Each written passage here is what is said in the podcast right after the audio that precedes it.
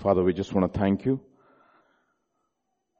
this day, Lord, that you've given to us in your presence. Your presence already here, O Lord. Your children have ministered through worship, through song, through prayer.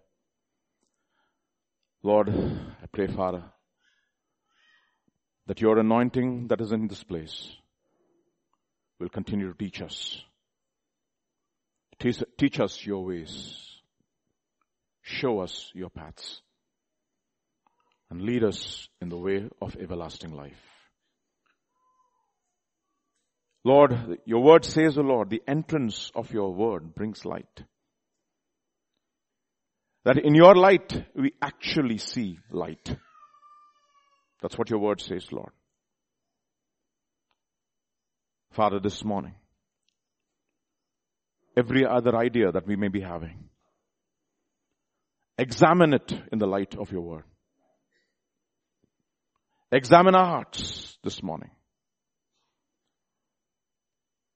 Lord, cause us to walk in your ways by writing your law by your spirit on the deepmost parts of our inner man. That's what you said, O Lord, in the new covenant that you will do. To that end, I pray that you would bless the ministry of the word. We surrender ourselves, body, soul, and spirit. We come against every spirit of distraction and every spirit of tiredness in the name of Jesus. And we release ourselves for the glory of God. We thank you, we praise you. In Jesus' name. Amen. We've been looking at uh, Joshua chapter one. The attitudes and the preparations that we as children of God should go through in order for us to inherit the promises that God has spoken into our lives. See, positionally we are all given these promises. The Bible says that positionally we, that we are seated together with Jesus in the heavenly places in Christ. And that he has blessed us with every spiritual blessing in the heavenly places in Christ. That is positional. But in order for us to inherit the promises, there is going to be a battle. There is going to be a struggle. And struggle mostly is got to do predominantly with our own self. One of the things that I've realized over a period of time in my walk with the Lord, it's important for me to change the way I think. If I don't change the way I think, ultimately, what I think is what I'll be. What I think is ultimately is what I'll do. It's very interesting. Um, recently, I had I talked, was talking to a brother from South Africa, senior man, and discussing, we had a, we were having a meal together. Um, he's, uh, he's of the white origin, but he was talking to me. You know, we're talking about cricket. Of course, cricket is, is common for both of us, right? But he's a, he's a very, he's a, we looked at, I looked at him and I shook his hand and I knew that this guy is an athlete. Okay. He's in, he's in, he's in the ministry too. And he was uh, talking to us, and one of his testimonies, he was telling that in South Africa there is a, a marathon. It's called the Death Marathon or something like that. Very crazy name just been given. It's an eighty-seven kilometer long marathon. It's an eighty-seven kilometers, okay? So uh, this guy, he said, you know what? I want to be taking part in that marathon. He, he's an athlete, right? So he already is used to doing long distance running, et cetera. But he says, you know, this is the ultimate challenge. And he decided one day that he wanted to take part in the marathon. And uh, he was also a youth pastor. So uh, he was he was uh, taking uh, the uh, one of the sessions to the youth. And one gentleman who was there in that meeting uh, also heard that, you know, he was uh, next year he was uh, going to be a part of the marathon. So that gentleman approached him after after the service was over. And he asked him, so you're going to take part in the marathon? He said, yeah. So, are you sure you're going to commit, complete it? uh, he said, yeah, I think so. Uh, so, what is your plan? He said, what do you mean? Do you have a plan? You have a training regime that you have to go through.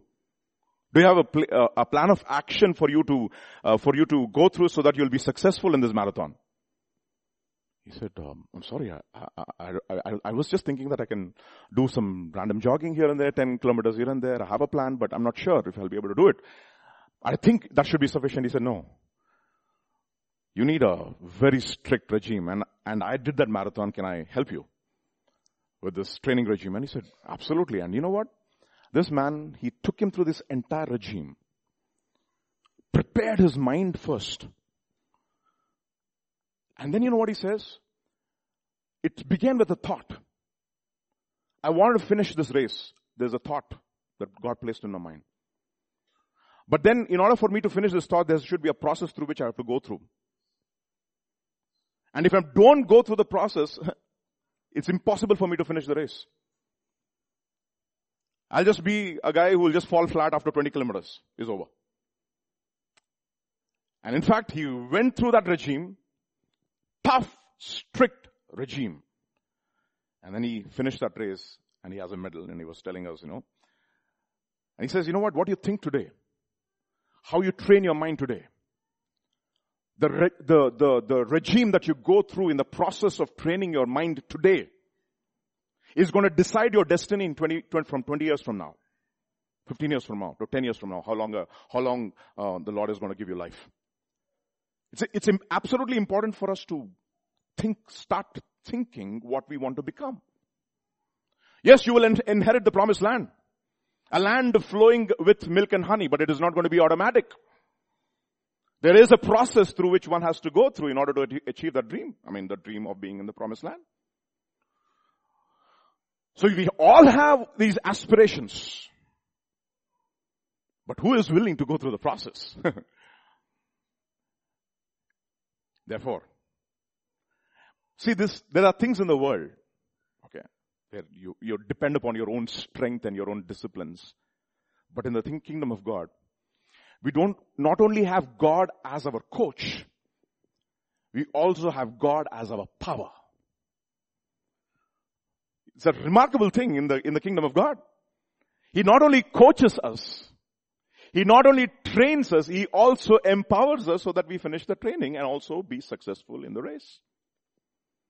And therefore it starts in Joshua chapter one. I'm going to look at only three verses. We, we know these, these verses because Pastor has been sharing from these verses for a long time. So let's read through the first verse, chapter six. Be strong and of good courage. For to this people you shall divide as an inheritance the land which I swore to their fathers to give them. You see, one of the things that staggers me is the faithfulness of God. You know, Jacob is um, about to die, and uh, Joseph goes with his two children, and he's now he's he's going to ask Jacob to bless them. And then Jacob looks at Joseph, and he makes a very powerful statement, a very poignant statement, if you will. He says, you know what? I never thought I will see your face. I never thought that I will see your face. But God not only made me see your face, but I also am able to see my grandchildren's face. And he's overwhelmed at the faithfulness of God. You see, one of the things that we need to think about every day of our lives is the faithfulness of God. In my own life, it is the faithfulness of God. Faithfulness. First Thessalonians chapter five verse twenty-three and twenty-four. Look at what it says. Now may the God of peace himself sanctify you completely.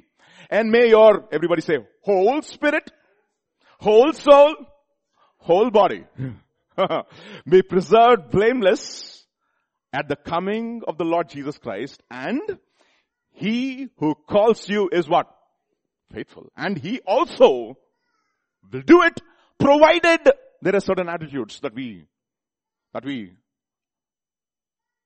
uh, practice, and he who practices righteousness, right? We have to practice those attitudes. Doesn't come easy.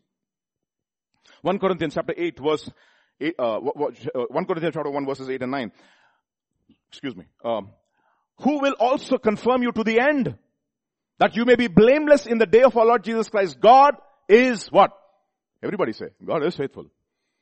God is faithful. God is faithful. In my own life, I can testify. I don't know about you. Notwithstanding all the things that have gone in my life, all the failures and the and the so-called accomplishments, I can testify to this one fact. God is faithful. Lord, the tests that I'm going through, will I be able to go through them? Not in your own strength. Would we, in, would we in our own strength confide? Martin Luther says, our striving will be losing. We are not the right man by our side, the man of God's own choosing. What if I stumble, Lord? What if I fall? What if I make a fool of my, myself and all of us? What if, what if? Everybody has those questions, right? First Corinthians chapter ten. No temptation has overtaken you except that which is common to man. But God is faithful, that he will not allow you to be tested more than what you can bear. Mm-hmm.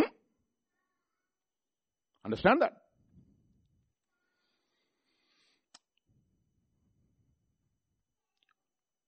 There'll be incredible oppositions that I may be facing. Will I be able to overcome those oppositions? You see, God said, I swore to Isaac. I swore to Abraham. You know what God says? He, he says in the book of Hebrews, he, he couldn't swear by any other name, therefore he swore by himself. Because there's no other name that is higher than God. So when he swears, it is a done deal. And therefore he's not looking at the struggles of the Israelites. He, he's, he's hearing their groaning. He is hearing their crying. But you know what the Bible says? God remembered his covenant that he made, because it is the faithfulness of God that is going to bring you out of this, out of your situations, not your groaning, not your misery.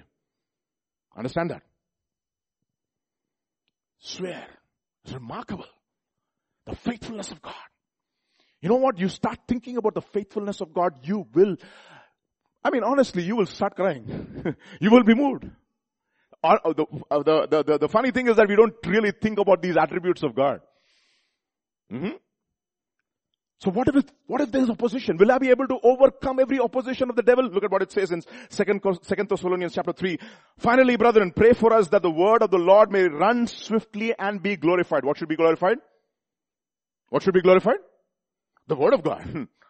The gospel. Not us. Just as it is with you. That we may be able to be, that we may be delivered from unreasonable and wicked men, because not all have faith, but the Lord is faithful. You see that? This morning, you can start thinking about the faithfulness of God in your life. Start thinking about your faith, about the faithfulness of God. Okay, fine. I might fail sometimes. I might fall into sin. Can anybody guarantee that you will never fall, never, that you will never sin? How many of you think that you will never fall? Hmm. For by sure, for sure, by the end of this day, or maybe now, at this very moment in your thoughts, you might fall. We never know. Because Lucifer or Satan fell in his thoughts. He thought, that's it, he fell. So what if I fall? What if I make silly mistakes? Lord, if, now this doesn't matter, if everybody forsakes you, I will not forsake you. Peter, Peter, Satan has asked me permission to sift you all as wheat. But I pray for you. What, what did I pray? That you will not fall? No, no, no, Peter. Looking at the current circumstances and the kind of pressures that you will go through and the strength of your character, I know you will fall. I know you will fall. But even when you fail, let your faith not fail you. Let your faith not fail you, Peter. And when you are strengthened, when you are, when you return, strengthen your brethren. You know why? You know why? Second Timothy chapter two verse thirteen. Even if we are faithless, what? Everybody say that. Everybody say that loudly. He remains faithful. Yes, he remains faithful. He swore. What if I sin? What if I commit some grievous error? I fell so deep into sin and I'm so ashamed. to confess it to anybody. And more so that I did it against God, I'm hurt. And the devil, you know what the devil will say? You think God is going to accept you now? Tell you something. First John chapter one. If we confess our sins, kya baat hai? You know what? He's not just first. He's faithful first. The justice of God will cause us to run away from Him. That's the reason why Jeremiah will say, to this I call to remembrance. I know by this that we are not consumed. It is the mercies of God, which are new every morning. What? Great is your faithfulness. That's the reason why we sing that song, no? Great is your faithfulness. Pardon for sin and a peace that endureth. Thine own dear presence to cheer and to guide. Strength for today, bright hope for tomorrow. Blessings all mine and ten thousands besides. And then, refrain says, great is your faithfulness. God is faithful. Impossible situation, Lord. My current situation is hopeless. I'm hopelessly dead. That's not dead. I'm just not dead, but I'm what? Hopelessly dead. Hebrews chapter eleven. Is easy formula to remember. eleven eleven. Hmm? Through faith, also Sarah herself received strength to conceive seed and was delivered of a child when she was past age, because she judged him what? Faithful. So think this morning about the faithfulness of God. He gave us a promise. Not only this year. In the years He's been giving those promises. You think those promises are gone? No, no, no, no, no. Only a part of those promises might have been fulfilled in our lives. Not all of them. They will come to pass. I don't see by eyes of sight, but I see by eyes of faith. Okay. I failed, Lord. I don't think. Lord, I thought I'll enter into the promised land. But you know one thing, Lord? I came this far. You know why? Because of your faithfulness. Deuteronomy chapter thirty-two. I will proclaim the name of the Lord. Oh, praise the greatness of our God. He is the rock. His works are perfect. And all His ways are just. And what is He? A faithful God. And what is His name? What is His name? What is His name, saints? Revelation chapter nineteen and verse eleven will say, what is that? I saw heaven opened, and behold a white horse, and he that sat upon him was called faithful. So this morning, God is faithful. And He is faithful to complete what He has started in our lives. So what should we do? Hold fast to Him. What do you say? Hold fast to Him. This morning, Hebrews chapter ten verse twenty-three. Let us hold fast the profession of our faith without wavering, for He who is faithful, who promised. So this morning, Lord, I hold fast. You know what holding fast means? Not quickly holding. Okay. Somebody told me in, in, in Hyderabad, there are three signals. Red to stop, green to go, orange to go very fast. in, in Canada and U S, when you see orange, it's a warning. Stop. In India, go very fast. Okay, it is not that hold fast. Cling to Him. You know what? Be like Jacob. You know what Jacob says? Unless you bless me. You know what? That's what Pastor was saying, no? A generation of Him who will seek. Who are this generation, Baba? People who are determined in their mind, who hold fast to God, and they say, Lord, unless what? You bless me, I will not. How many of you think that Jacob deserved the blessing? Nobody. He himself knew that he did not deserve the blessing. But what was he banking upon? The what? The faithfulness of God. Because He promised him one day. So he said, Lord, unless you bless me, Lord, I will not let go of you. And this morning I want to challenge you, my dear brothers and sisters, notwithstanding your situations, notwithstanding your failures and your sins and your iniquities and those shortcomings in your life, hold, hold fast to God and say, Lord, I'm not going to let go of you unless you bless me. Do you have that determination? Because He swore I didn't swear. Thank God. I don't give the promises every every uh, thirty-first morning. Oh Lord, I thank God for the promises which come from another man, and I believe that it's, it comes from God, and therefore I hold fast to them, and I say, Lord, even twenty twenty-two is still fresh in my mind, the ears that the locusts have eaten. It still has not been fulfilled, Lord.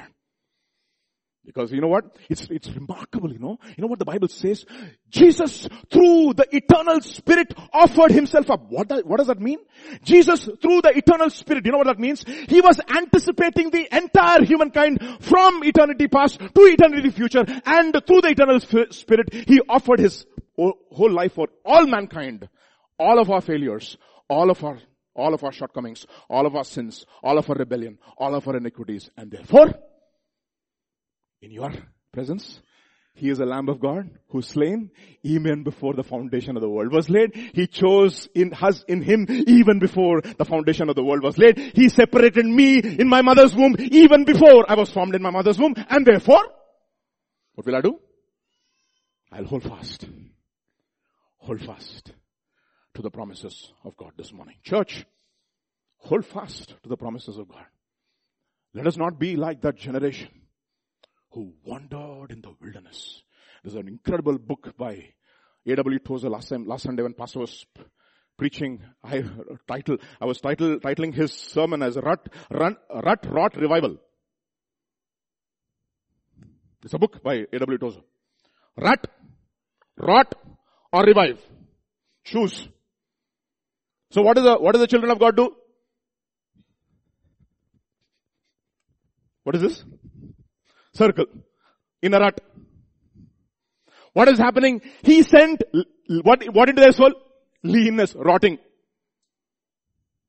And therefore, the Bible says in Deuteronomy chapter one, you have been in this place for such a long time, rotating and rotating and rotating. Break rank now. Break that circle, break that loop, and go and possess the land which I swore. Which I what? Which I swore. How long? How long will you be in the same? How long will you? I mean, I, you, you should actually type the words "how long" in the concordance. You know, how long will you vacillate between two opinions? How long will you con- will you keep on crying and crying and crying over Saul? Oh Lord, Saul, Lord, Saul. How long will you cry on, on Ishmael? How long? How long? How long? How long? You know, that's, I asked this question to myself. How long will I be in the same rut? How long, Lord?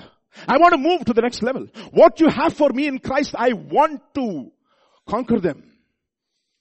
Not because I have strength in myself, because I know that you are faithful. How long? Otherwise you'll be run, rut, rot, or what do you want? How many, want you, how many of you want to say revival? Say, everybody say revival. Come on, come on, come on. Revival. Revival. Revival. Your voice actually talks about your conviction. Mm-hmm. Revival. So he says, you know what? I swore. So as I was with Moses, I will also be with you because I am faithful. Yes, Moses was faithful in all my house and as a servant, but I want you to understand that I am with you. So let's move on. What you should do therefore? Only be strong and very courageous. That you may observe. Observe means not just observation.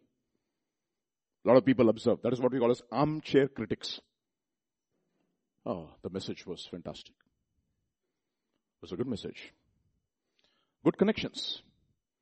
Great revelation. So what? What is going to happen to you? Are you going to be galvanized into action? You know what that means? Observe. Meaning, get used to a life of examination. Understand that I examine you, so you examine yourself. Examination. What am I doing, Lord? Am I doing it according to what you have asked me to do? What you should do? Don't, don't, don't turn to the left or don't turn to the right. Meaning, be determined in your mind. Set your mind to obey. Set your mind to what? Obey. I'll come to that. I like that word set.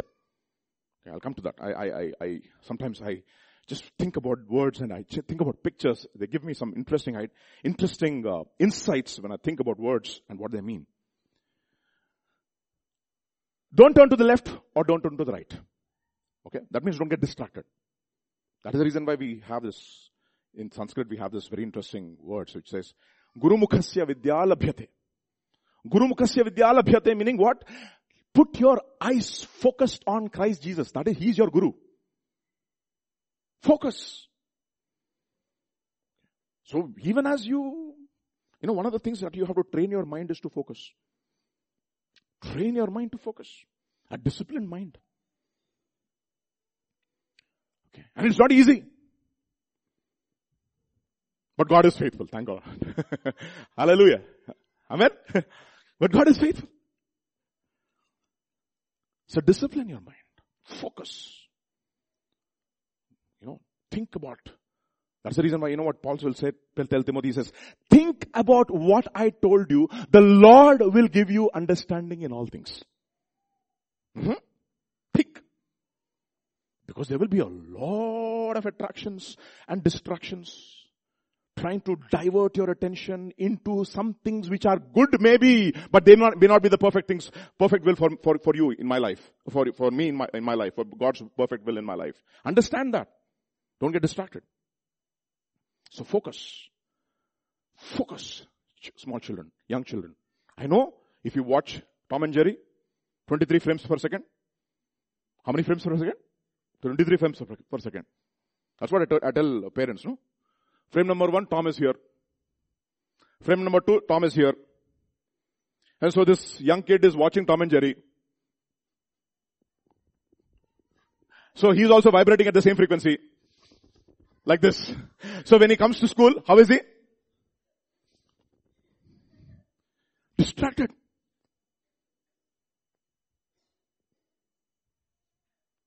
I, I, I told you, no, eight years I was in Triple I T. Uh, two thousand eight batch. Sir, go on. One hour, they are okay.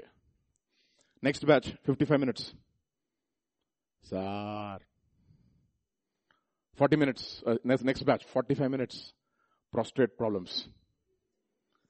At what age? Not even eighteen. Prostate problems they have. Toilet break, washroom break, every break. How many times they want to take water breaks? You know, they got used to break ke baad all the time. Break ke baad, break ke baad, break ke baad. So, you know what? Instagram will say, um, Instagram will say the attention span of people is not less than thirty seconds. So make your video less than thirty seconds. Mm-hmm. So what happens when you come to church? We want capsules. Brother, give us capsules, brother.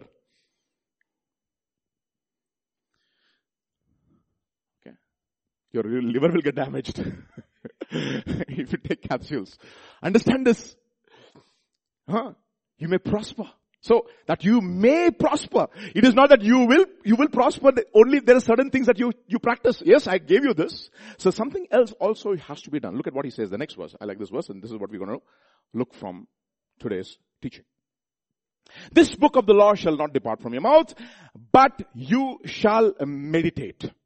There's a very close connection between or think, thinking and speaking. Okay. That you may observe to do all that is written. So it is written is something which you need to always be sure. Why are you doing this? Because it is written. Somebody comes and says it is written. You should also say it is also written. You should be able to understand or able to compare scripture with scripture. That you may what? Be what? Prosperous.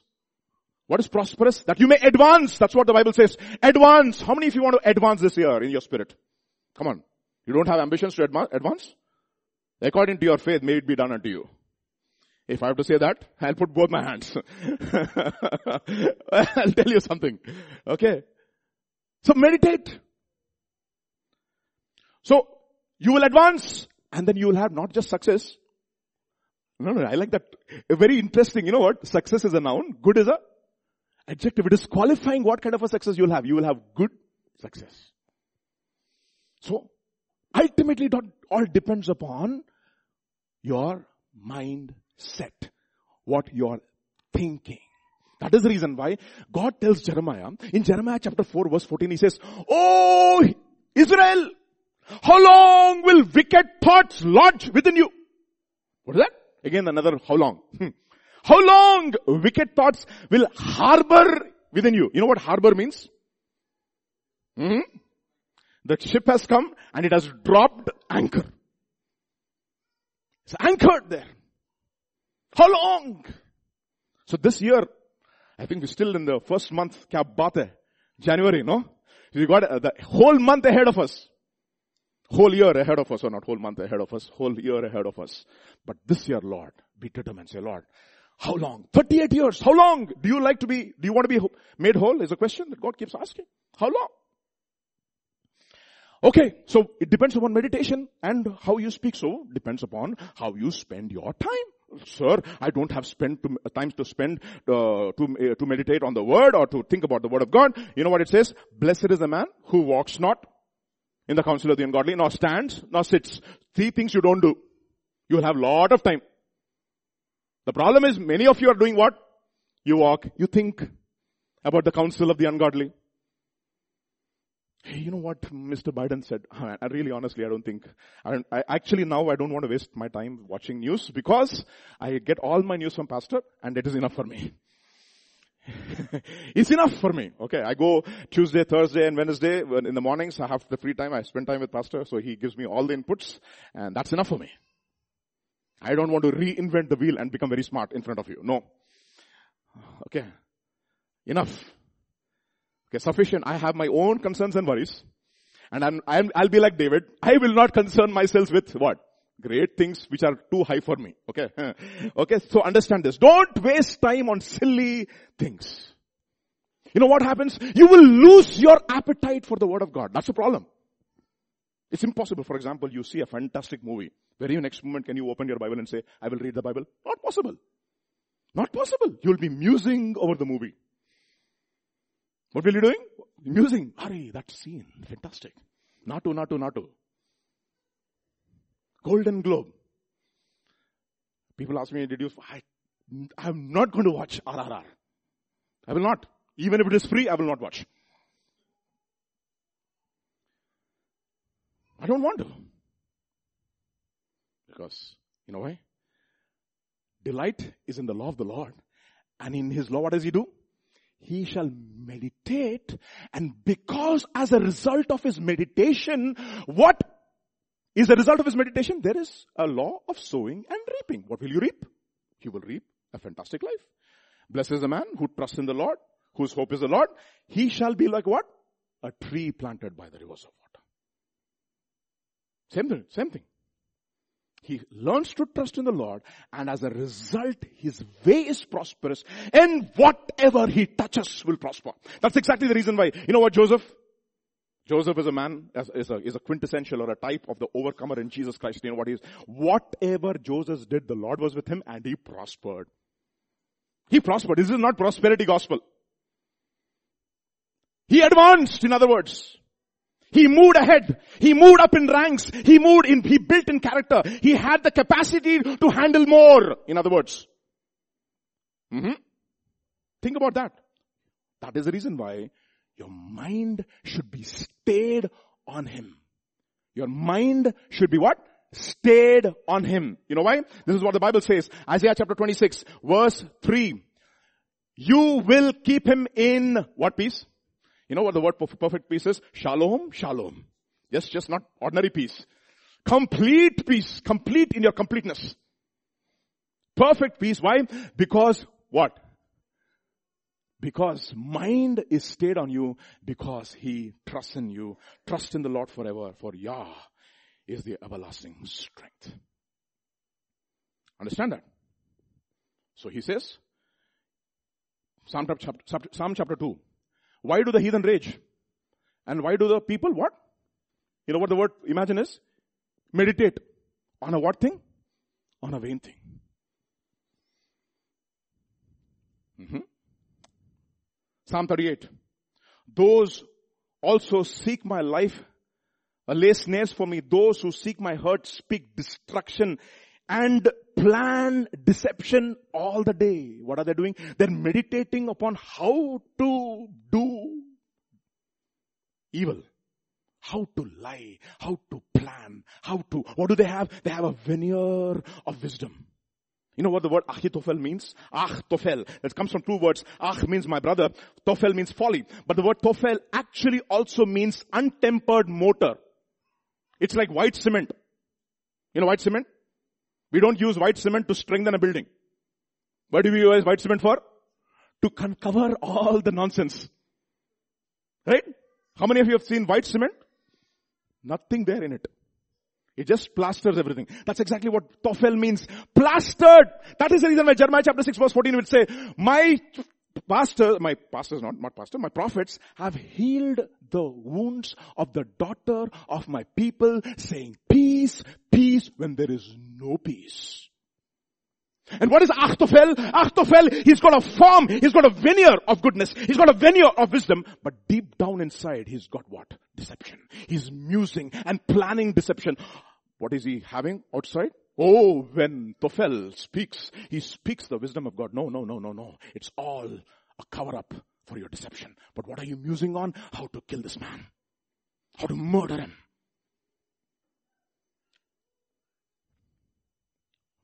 Understand this. So what you think is ultimately what you become.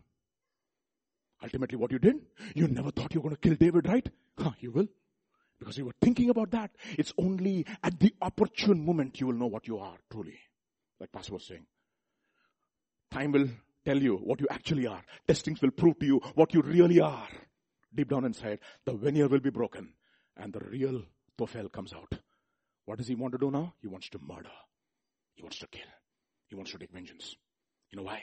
Because all the days of his life, he was musing and thinking and meditating upon vengeance and revenge and how to kill this man. Psalm one forty-three verse five. I remember the days of old. What do I do? I meditate on all thy works. Proverbs chapter fifteen verse twenty-eight. The heart of the righteous, what does it do? Studies how to answer. Studies, the word study, meditate.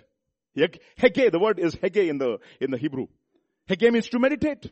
To be serious like a lion is serious about us, about its food. If you try to disturb a lion while it's eating, you're gone. And especially a male lion. He wants his share. So when he comes and it takes his share, everybody back off. That is how serious you have to be about the word of God. What do you, when you come to church, when you come to church, everybody, back off. I'm here for my share of the word of God. You see, when you come to this attitude like a lion to the church, how different it will be? Proverbs chapter twenty-four verses one to two. Be not thou envious against the evil men, neither desire to be with them, for their heart, what does it do? Studies destruction. They meditate destruction. What are you meditating this morning? It's very important. So meditate. Meditation is important. Or thinking, thinking, thinking. Meditation means thinking, right? It's just not thinking thoughts.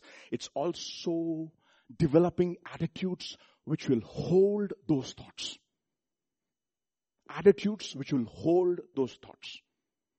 Or rather, attitudes which will give you those thoughts. Which will ensure that you think the right way. Understand? So when you're talking about meditation, when you're talking about mindset, it's not only just thoughts, it's also an attitude. Okay? So what are the attitudes that we need to cultivate so that we meditate rightly or we think rightly is something which I want to look at today. What are the attitudes which I need to cultivate, practice so that I think rightly? So that I'll have thoughts that God is faithful. I will be thinking about the goodness of God. I'll be thinking about the mercy of God. I'll be thinking about the holiness of God. I'll be thinking about the righteousness of God. My thoughts will be occupied by who God is. And therefore my decisions will be dependent upon what He wants in my life. You see? So what are these attitudes that I have to cultivate? Is something which I want to talk about. We will go to our favorite chapter, Romans chapter eight. It's a remarkable chapter. Okay? Superb chapter. Okay? Superb. I think we should, this year, when the Lord is telling, live in Romans. That's what the Lord is telling me. I'm just, just, just I, I, I just want to do that. You know? That's exactly what I did. At the beginning of the year, I started living in Romans. Just finished, almost two books are over writing, okay, about Romans, and still haven't exhausted even a part or a fraction of what Romans has to tell. So this morning I want to just look at one, a few verses to understand what kind of attitudes that we need to have. An attitude or the thought patterns that we need to, or other patterns of thinking that I have to develop, so that the thoughts that emanate from those patterns will be something which is pleasing to God and will be according to the Word of God. And eventually, those thoughts will lead me into action in doing what the Lord wants me to do. Okay? So let us look at that verse. Romans chapter eight. Verse six onwards. For to be carnally minded is death. But to be spiritually minded is what? Life and peace. So yesterday Pastor was talking about that. Because the carnal mind is what? Is enmity against God. Okay? Understand. To cultivate this thought pattern, there is going to be a battle. Okay? Okay. Fight untadu. Emuntadi? There's going to be a fight. It's not going to be easy. What I want, what I want to call is a holy determination is required from our side to be able to cultivate this kind of a mindset. Okay? I'll tell you something. When you, I was actually, through this week, I was saying, Lord, I want to study your word. And early in the morning, I mean, when I get up, I listen to a message. That's how I, I start my day. Start listening to some message. I don't read sometimes because I have sleepy, dreamy eyes because I'm a late sleeper. So listening kind of galvanizes my senses and it's easier for me to start off the day. And then what happens is, through the day I said, Lord, I want to study your word. But every time I know when I really want to concentrate, there's an attack in my body. Okay. I feel feverish sometimes. I have a headache sometimes. I feel sleepy sometimes. I get distracted sometimes. Okay. So there's something which is hindering me from doing what I want to do. So I understand there is an enemy. And who is that fellow? Two fellows. One is outside and one is within. Who's within? The flesh. Who's outside? The devil. And I know, I, I mean, it's it's a very, very interesting thing. I mean, it's a personal experience. I'm not sure if you had any of these experiences in life, but every time it is, for me, it is like that. I have to really make a conscious effort. I have to be prepared. I have to anticipate. I have to preempt all these things that will happen in the morning itself so that I'll be able to concentrate. Okay. Is enmity against God. So understand there's going to be a battle. For it is not subject to the law of God, and indeed it, what? Cannot be. That is the reason why the old man, the flesh, the only, the only solution for the flesh is execution. What is it? You have to kill that fellow. Crucify the flesh with its passions and lusts. That's what the Bible says in Galatians chapter five verse twenty-four. Those who are Christ's have crucified the flesh with its passions and the lusts. Okay, understand that. Alright? Then, So then, those who are in the flesh cannot please God. Now look at the context. But you are not in the flesh, but where? In the spirit. All of us born again, we are not in the flesh, but we are in the spirit. If indeed, the what? Who dwells in you? The Spirit of God, God dwells in you. Then again he says, now if anyone does not have the Spirit of Christ, he does not belong to him. So notice this word, Spirit of Christ. Spirit of Christ. So what is Spirit of Christ in this context is a mindset of the Spirit. What does Spirit, what does Christ have? He had a mindset of the Spirit. So in, if, if I have to develop an attitude, or if I have to develop a mindset, I have to develop the mindset of Christ.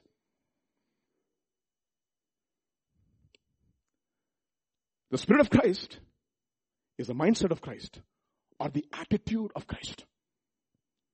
You understand? What is it? It is the attitude of Christ. That is the reason why it says the, the, the phrase Spirit of Christ is used again in First Peter chapter one. I didn't put that verse here. It says, the prophets anticipated beforehand through the Spirit of Christ which was in them, when they prophesied beforehand the sufferings of Christ and the subsequent glories. What is the mindset of Christ? What is the Spirit of Christ? That he's going to suffer. That he's going to have a battle. He's going to wage a battle against the flesh. He's going to wage a battle against sin. He's going to wage a battle against the enemy. And he's going to do that by developing a mindset. Okay? So this is important. A mindset. So when we're talking about thinking, before we have thoughts, we have to have patterns which will allow those thoughts. That is what we call as attitudes. Do you understand that? Hmm? So, it's like this, no? If a guy has to learn about mathematics, he has to first have, you know what? I want to learn mathematics. I want to learn. You know, I have now my third, my third daughter. Okay. One of the things I'll see about her, she's got determination like crazy. I knock the door when I come back from church office. Tuck, tuck, tuck. Who opens the door? The third one. Papa, can you please sit with me? I want to do my reading assignments. Okay? You wouldn't believe it. I'm not sure how she was before. She memorized paces left, right, and center. She knows the entire pace now by heart. You wouldn't trust. We have to just come and, you know, test her now. Sample her sometimes. It's like a father, no? Father used to memorize textbooks like that. So when I say, oh, you memorize paces? This is what is going to happen to you. One day, the entire science textbooks will be on mind. See, it's a, it's a determination. First, you have to have that determination. It's a mindset. I want this for myself. I want to have the mind of Christ. The point is, you already have the mind of Christ positionally. I want to have what God wants me to have, which God already gave me in seed form. Determination. It's a mindset. So you have to start thinking. Oh my goodness, you should see sometimes, she like stuns me sometimes. I never anticipated, and she sleeps through the night, meditating upon her pace. I have to get a hundred, I have to get a hundred, I have to get a hundred, I have to get a hundred. And what happens? She eventually gets a hundred. Mm-hmm. You know why? Understand this. So mindset has to be practiced. So look at what he says in Ephesians chapter four. Ephesians chapter four, but you have not so learned Christ. What are you learning? Christ. The Spirit of Christ, or the spiritually mindedness, or the mindset or the thought patterns that Christ had. If indeed you have uh, heard him and have been taught by him as the truth is in Jesus. And look at what he says. That you put off concerning your former conduct, the old man. Carnal mind, the mindset of the old man, the how he thinks, the old patterns of thinking. Put it off. And be renewed what? Where? In the spirit of your mind. In the spirit of your mind. And then start this new process of thinking. So, where is the battle? To be renewed in the spirit of your mind so that you can think like twenty-four. The battle is here. So before you can think these thoughts, you have to win the battle over here. You understand? Other translations, Ephesians chapter four, verse twenty-three. Be made new in their, what? Attitude of your minds. Okay? So, and another, another translation, this is the Amplified Version. Be continually, renew, be, be continually renewed in the spirit of your mind, having a fresh, untarnished mental and spiritual attitude. Look at that. Beautiful. Look at what it says in the New Living Translation. Instead, let the Spirit renew your what? Thoughts and attitudes. You see that? So attitude is something which is very, very important. Before you think, the right thoughts. Okay? So what are the attitudes? It's the Spirit of Christ. It's the mind of Christ. And how is the mind of Christ?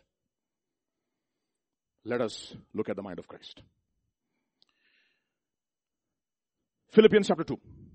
Let this mind be in you. Okay? Which is also in Christ Jesus. Who being in the form. Everybody says form. Uh-huh. I like the word form. I'll tell you what form is. Form is like a di- it's a cast. You know what a cast is? I'll tell you what a cast is. For example, let's say I want to make a key. It's made of metal. Okay? So before the metal, before this key is made, I have a cast. Okay?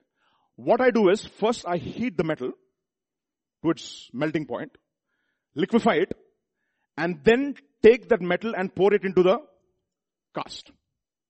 Okay? Understand? That is what the form, form means. Okay? Form. Form is a cast. Now what happens is this. When you're saved, the very first time, what happens? What will people say? He's on fire. Meaning what? He's red hot metal. Okay. Now, in order to form you, I should take that red hot metal and pour it into the mold, which is a cast. That is the reason why it says in Romans chapter six, you obeyed from the heart that form of doctrine. You see, that's very important. The form of doctrine. What is the form of doctrine? The image of Christ. So what, a, what does God do? He has a cast called the teaching, or a thought, thought process of thinking, a pattern of thinking. And he takes this red hot, fully fired up believer who's on fire for God, and he takes him and he pours it into that cast. So two things we have to be careful. What should we be careful? Before be thrown into the cast, don't become hard. Exactly. So what will, in a lot of places, what will do? What will they do? They see these young people on fire for God. So the, the senior members will take cold water and pour it on that fellow. Finished. Tush, gone. Fire is gone. The other danger is what we call as wrong teaching. Wrong mold. Another Jesus, another gospel, another Christ, or other another spirit. Now this, we take this red hot metal and pour it into the, into the wrong cast, and what happens? The cast is set. Now to get this fellow reconverted, what should I do now? Take the process all over again. You see, that is the reason why the cast is very, very, very important. Therefore, Jesus will say, be careful huh, what you hear. What you hear. The cast has to be the form of Christ. So that what happens when this red hot metal is poured into that cast? What comes out? The best thing is always be fired up. Okay? Always be fired. So that even though you are put in the wrong caste, one day, by the will of God, by the grace of God, you can be poured into the right caste. So people, what happens? They are thrown into the wrong caste and they are set. Because they become cold after a while. They lose their fire and they are set in their minds. But the thing about the, the, the caste about Jesus, you know what it is? You're always on fire. Because you're constantly being molded into the pattern of and the image of Christ. That is the reason why it says in Isaiah, who can dwell in the midst of what burnings? Everlasting burnings. What is that? It's a fired up teaching, which constantly fires you up and makes you a malleable and a, and a, and a fired up liquid, so that he can put you into that cast and you can think on those thought patterns. So, being in the form, understand the form, okay? Taking the form of a bondservant and coming to the likeness of men, and being found in the appearance as a man, he humbled himself and became obedient to the point of death, even to the death of cross, and therefore God also exalted him highly. You know what? Pranit, when he started off his, uh, of his worship, he started with this verse, and I got fired up. Okay. I said, boy, this is what I was teaching this morning. I said, oh Lord, thank you. This is what I was, gonna, I'm going to teach. He was uh, highly exalted. Before he was highly exalted, there are seven thought patterns or attitudes which Christ practiced as a man. What are those? Seven. First, an yielding and a willing attitude. Everybody say that. I said, what is that? Yielding and willing. You should yield, you should will. All right. Actually, it's willing and yielding should have been better, oh, but uh, we can change them. Inter- we can use them interchangeably. Willing and yielding is better. Okay, willing and yielding attitude. Second, I don't want credit attitude. Say that. Ah, I don't want credit. You know, it's like this, no? After the movie is over, what do you have? Credits. And if one fellow's name is not there, he will go to the court. Who saw that name? Do you see the credits? When you watch a movie? I don't see credits. I just walk out. Now in O T T platforms, you have script credits. So I don't want credit attitude. How many of you have had that, had that attitude? Let's see. Okay, we'll come to that later on. Then grateful attitude. We get the word gratitude. Okay, that's very important. Okay, it's called gratitude. Who had this attitude, Baba? Who had this attitude? I mean, what should Jesus be thankful about? Think about it, no? Jesus, I am very thankful. About what? Everything is yours. I mean, think about it. Understand that, okay? Gratitude. Next. Loyal attitude. Everybody say that? A loyal attitude. Fifth one, submissive attitude. Say that. Ah. Sixth one, reverent attitude. Say that. And seventh one, uncompromising attitude. So let's go through that once again. Everybody, with me. Okay, come on. If you really feel convicted and fired up this morning, along with me, say that. First one, yielding and a willing attitude. I don't want credit attitude. Grateful attitude or gratitude. Then loyal attitude, submissive attitude, reverent attitude, and uncompromising attitude. This is the mindset. This is the form. Understand? This is the form.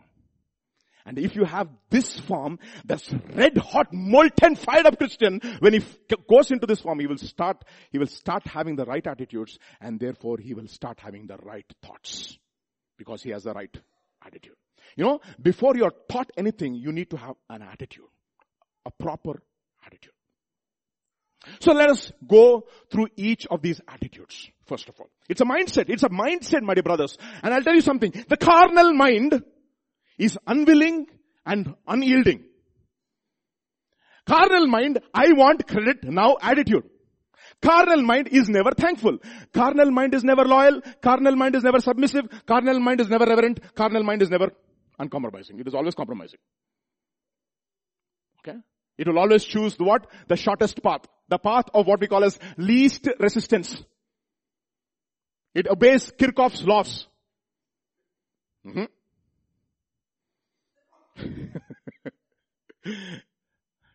Understand this? So the first attitude is yielding and willing. So it's, it's, it's, it's, I just uh, renamed it according to the phraseology of Philippians chapter two. It says, not grasping, but yielding. Not, sorry, not grasping, but yielding. I don't want to grasp. I want to take, take. No, no, no. Yielding.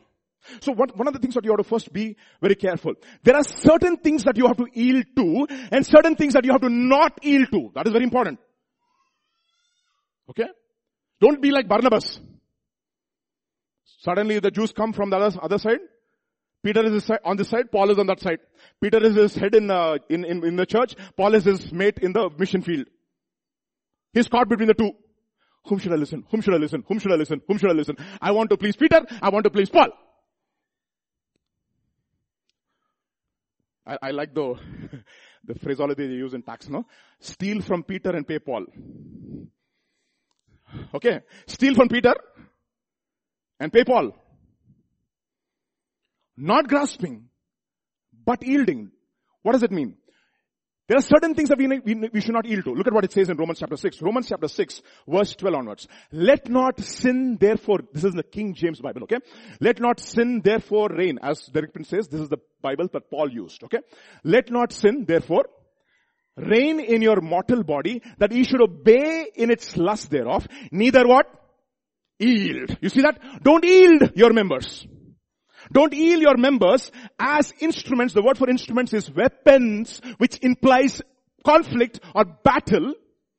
Okay? As instruments of unrighteousness. And the, in, the most incredible m- member is, I mean, sorry, uh, weapon is what? Your tongue. Your tongue is a most incredible weapon. With that you praise God, and with that you curse man. You understand? So, don't yield your members as unrighteous, as instruments of unrighteousness or weapons of unrighteousness unto sin, but yield. You see that? But yield yourselves unto God as those that are alive from the dead, and your members as instruments of righteousness to God. Not yield to sin, but yield to God. So that is one thing which you have to be very careful. There are certain things which, are, which we are not supposed to yield to, and certain things we are supposed to yield to. Okay? That is clear? So, what is this attitude? This attitude is the willingness to suffer loss temporarily.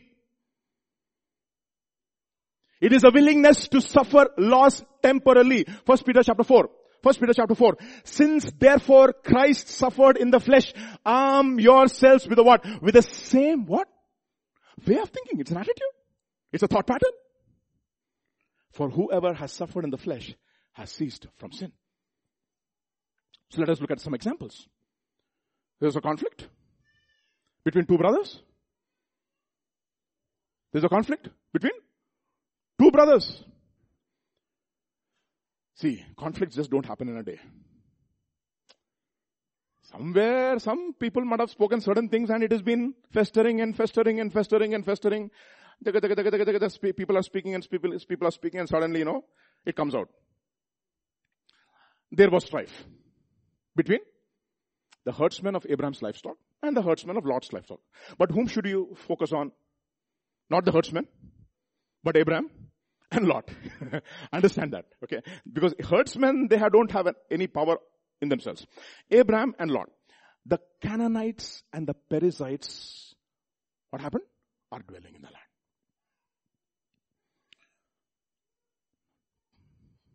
Abraham is thinking about this. There's a fight. Mostly over property. Okay? You have to share. And these fellows are fighting. Now, the problem is, who's watching? The Perizzites are watching, and the Canaanites are watching. Whose name will be marked? Not Abraham's name, but Lot's name, but whose name? God's name. I mean, there's one verse in Proverbs chapter twenty-seven, verse eleven. It just fires me up, okay? Look at this verse. You have to kiss this verse. Okay, think about this verse. Proverbs chapter twenty-seven, verse eleven. Look at this. Look at this. Okay, think about this verse. Okay, my son, be wise.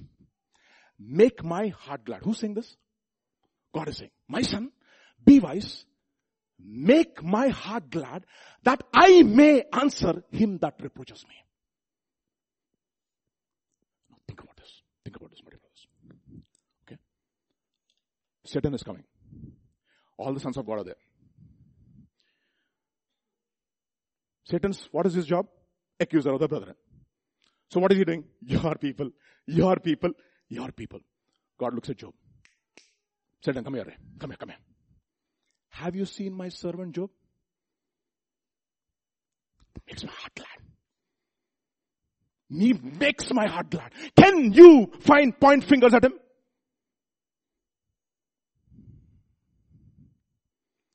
Let me tell you something. Did Jesus take away your reproach? How many of you say, yes. Yes, he took away my reproach. Did you take away his reproach? By the way you live.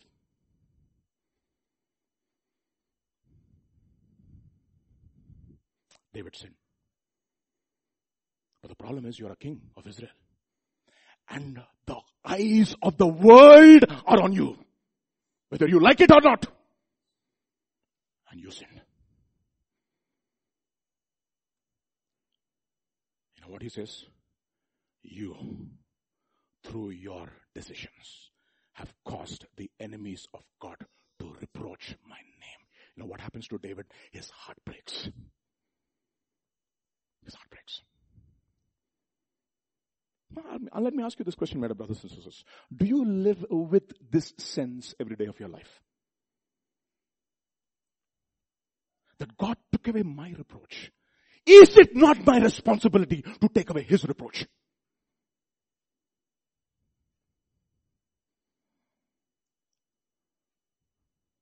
Think about it.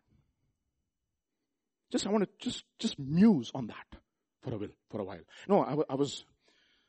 in the previous house that we, that we shifted from recently, for seven years. Okay.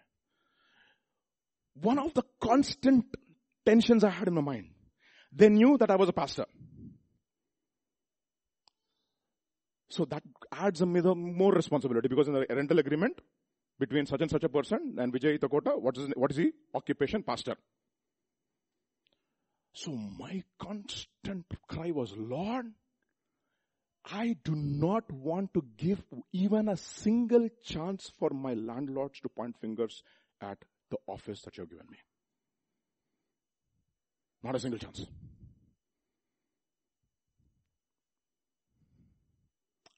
I lived with that mindset for seven years.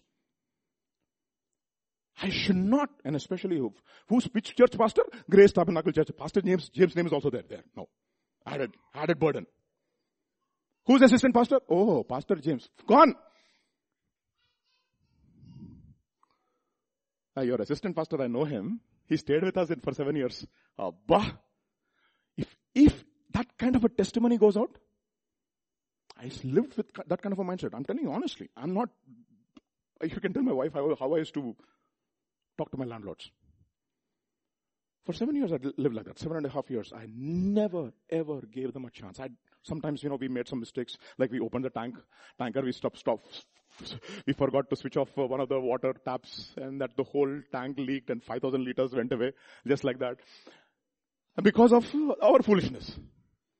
And he was very upset about it, obviously. I mean, who, which landlord would not? So from that, I mean, always, I was careful. Okay.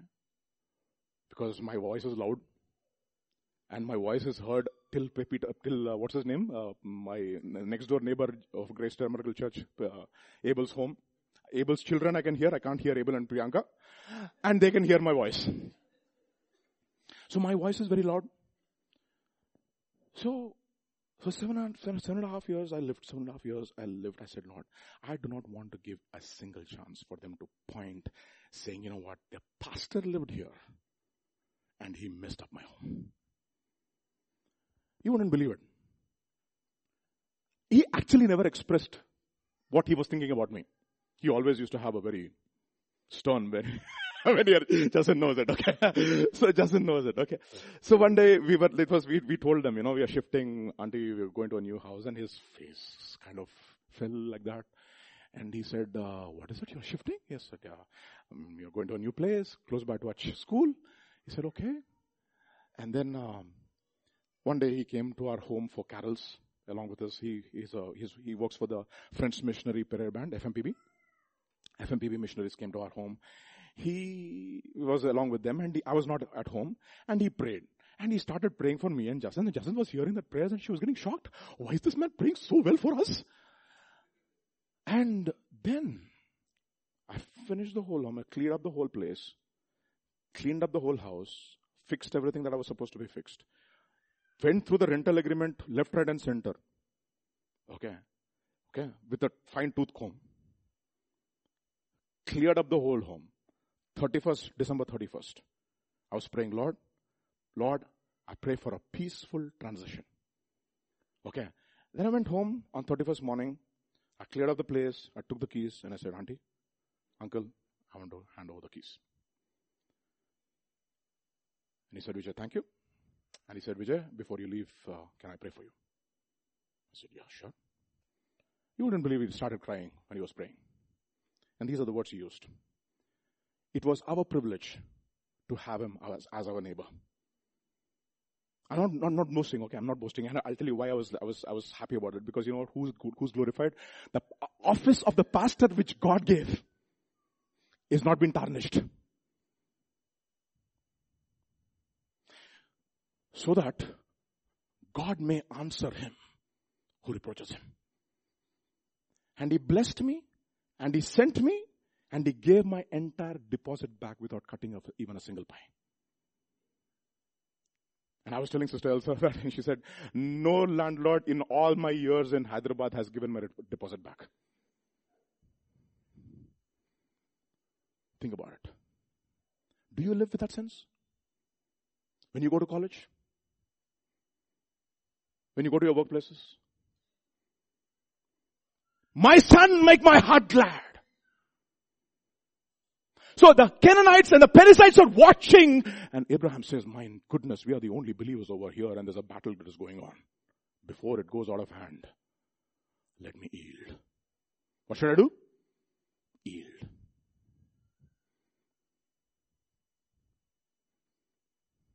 Genesis chapter thirteen. Abraham said to Lot, please, let there not be any strife. You take first choice and go, Baba. Take it and go.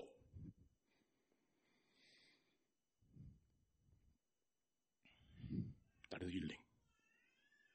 It's the grace of yielding.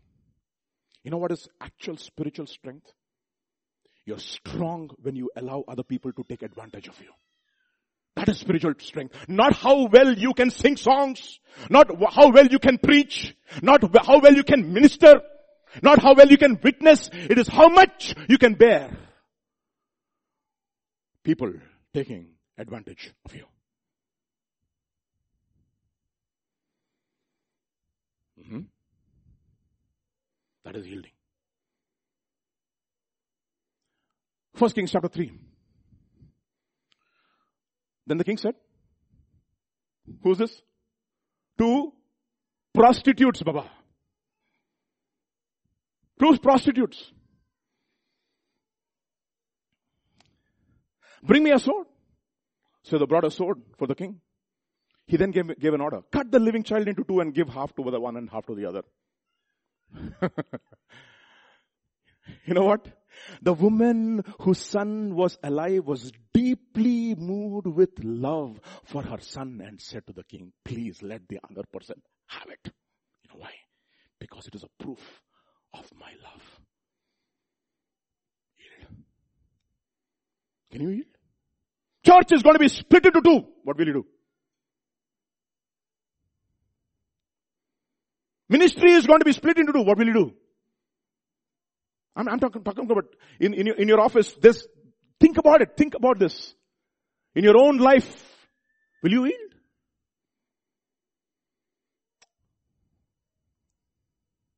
Like Pastor was saying, when you come back, last year, last time, you remember, when the, the, the signing off words that are ringing in my mind even till now. When you come back, you come back as a son and not as a slave, because sons even judge angels. There's a clear distinction between a son and a slave. There's a clear distinction between sons in heaven and the, and the angels in heaven. You know what the Bible says? You know what the Bible says? We will be what? Judging angels. But who are those people who will judge angels? You know who those people are? First Corinthians chapter six. I say this to your shame. Is it so that there is not a wise man among you, not even one, who will be able to judge between his brethren, but brother goes to law against brother, and that too before unbelievers? Unbelievers! And he says, now therefore it is already an utter failure for you that you go to law against one another. Why don't you rather accept wrong and be cheated? These are the people who are willing, who are yielding, who say, you know what, take it and go, who will not grasp, who will not hold on to their rights. They will say, you know what, take it and go. Take it and go. These are the people who will inherit. They are the mature sons and the daughters of God. That is the reason why. And then this guy comes and says, Jesus, Jesus asked my brother to share the property with me. He said, man, who made you first arbiter, first of all? A man's life does not come, uh, consist of the abundance of, it, of the things that he, that he holds. So let him have it. Let him have it. That is the reason why wherever there is a will, there are relatives. What are they? Relatives. Mm-hmm. Now is your opportunity, David. Come on, David, grasp your opportunity. This man is your enemy. Kill him. Abishai said to David, today God has delivered your enemy into your hands. First Samuel chapter twenty-six verse eight. Now let me pin him to the ground with one thrust of the spear. I won't strike him twice. But David said to Abishai, don't destroy him. Who can lay hands upon the Lord's anointed and be guiltless? You know what? Hmm. I don't want, I don't want to grasp the throne. I want to God, I want God to give the throne in his time. Because I want to be a ruler after his own heart. So the first attitude, what, what attitude? Not grasping, but yielding. Everybody say, not grasping, but yielding. Can you yield this morning? to all the people who are doing wrong to you. Say from your heart, I can for, I forgive you. Come on, take a minute. Come on, come on, come on. Because I know certain, certain people who are really, really upset about last year. And I'm so angry. Who took advantage of us left, right and center. Okay. God is saying, let go. Lord, I yield. I yield. I don't want to grasp. Okay. Second attitude. Second attitude. Look at the next attitude. I don't want. Uh, how many of you can say, I don't want credit. Pastor didn't take my name. Pastor didn't call my name. Pastor didn't say this to me. Pastor didn't give me opportunity. Pastor doesn't recognize my talent, et cetera, et cetera, et cetera. Given the opportunity, I can also do better, et cetera, et cetera, et cetera. You know what Jesus' attitude was? Nobody should know. Ultimately, credit will come. Don't worry. You know, there's a saying in Telugu, in Hindi, you know, the jab upar wale deta, kaisa deta? Chappad phad ke deta. Kaha? Abhi nahi. Tab. Hum log, humko kab, kab chahiye? Abhi chahiye. We want everything now. That is the reason why it says in Luke's Gospel chapter six, woe to you who are happy now. You will, you will cry later. But woe to you who mourn now. You will be comforted later. Your best life? Now. No, no, no, no. Later. later, later, later. You see that? I don't want credit attitude. How can we say that? I mean, think about it, no? How much our flesh des- desires that attitude. Me, me, me, me, me, me, pastor, me, pastor. Me, me, me, pastor. John's Gospel chapter two. When the master of the feast had tasted the water that was made wine, he did not know where it came from. But the servants who had drawn the water knew. This is the first miracle, Baba. This is the worst ever miracle Jesus, Jesus performed, and he didn't want anybody to know. So the master of the, of the ceremony is drinking this wine and he's saying, Baba, come here. You, you are the great man. What? Everybody gives the worst wine later, but you gave the best wine later. Who got the credit? The fellow who had no idea what is going on. He got the credit. You know, sometimes it happens in your offices, right? Suddenly you got promotion. How? Hey, it looks like promotion. He has no idea what about the, what the, the, what the process is all about. But he got a promotion. Thank God. It's a lesson for you. Okay. I remember, you know, names in papers are so, so important. The first paper we wrote and we sent it to a conference. I cannot forget this incident in my life. I said, I put all the names and I, the names which I knew who really genuinely helped on the project. I put all the names and I sent it and it got accepted and came back. So later on one uh, intern came the next year. He was working in my lab. He looked at the paper which got accepted and he said, where is my name? I said, what do you, what do you mean your name? I also contributed to this paper. And he started crying. I said, brother, and I did say, brother, I did not know. I did not know. Otherwise, I would have done it.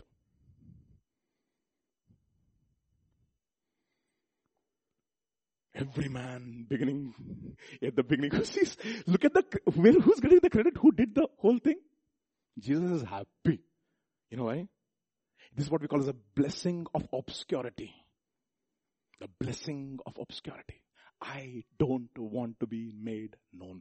I love, that's the reason why I used to uh, appreciate Shibu. I told you, no, Shibu, right? We had the first uh, uh, outreach ministry on campus. And who was a person who actually worked on the campus? Shibu and his wife and his family. Who's performing? Vijay Thakota and the rest of the gang. On the day of the performance, performance, according to them, and our ministry. Who is not there? Shibu is not to be seen anywhere. He's not to be seen anywhere. What is he doing? Somewhere he's there praying for the conference. These are the people. I said, Lord, this is the form. This is the life of Christ. This is the pattern. And I want to be poured into this pattern. Mm-hmm. This is the beginning of science. Kya baat hai? that Jesus did on Cana and manifested his glory by hiding. Can you, can you imagine? What did he do? He manifested his glory by not taking the credit. Amazing. Mm-hmm. I want to show you one more interesting proverb. Okay. Okay. Proverbs. Okay. Proverb a day keeps the devil away. Okay. That is the reason why every morning in our school we start with our meditation, meditation with a proverb. Okay. And I learned so much by teaching the children. I enjoy Proverbs. I really enjoy it. Okay. Because it was a time when he was not backslidden that Solomon wrote, when he was red hot for God.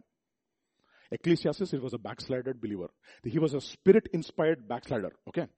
Here, he was a spirit-inspired wise man. Look at what he says. Look at what he says. This is Solomon's beautiful words.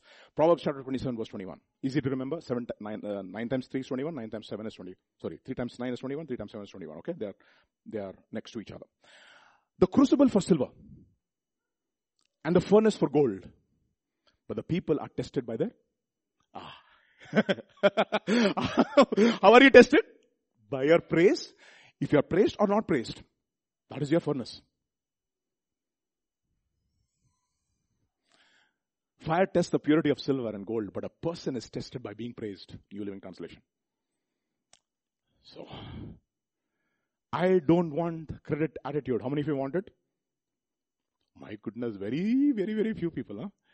Come on, come on, come on. I want to have it. Say that. Say that. No, you, you may not have it right now, but I want to have it. No problem. Chala custom andarki. Okay, okay. It is very difficult to say amen. I know. Very difficult to say amen. You will be blessed, brother. Amen, amen, amen. Hallelujah. No, that is, that is not now. Attitude first. Blessings later. Okay. They will, they will, they will follow. Seek the kingdom of God and his righteousness first. All right. Next. Grateful attitude or gratitude. Who had gratitude, Baba? Who had gratitude? Who had gratitude? Jesus always had gratitude. Father, I thank you. Father, I thank you. Father, I thank you that you always hear me. Father, I thank you for giving me this bread. He broke it. Father, I th- Father, thank you. Thank you. Thank you. Thank you.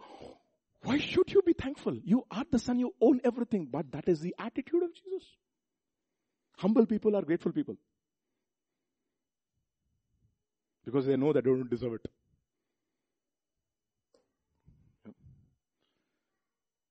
Look at what it says in Deuteronomy chapter fifteen. You shall remember that you were a slave in Egypt. This is verse fifteen onwards, okay? In the land of Egypt, and the Lord your God redeemed you. Therefore, I command you this day. And if it happens that he says to you, I will not go away from you because he loves you and your house, since he prospers with you. He loves you and his house. This is the slave, okay? He loves you and he loves your house. Now you're redeeming him and you're saying, go. Enjoy life. But that servant is saying, you know why? I was with you and I prospered. I was with you and I enjoyed all these blessings.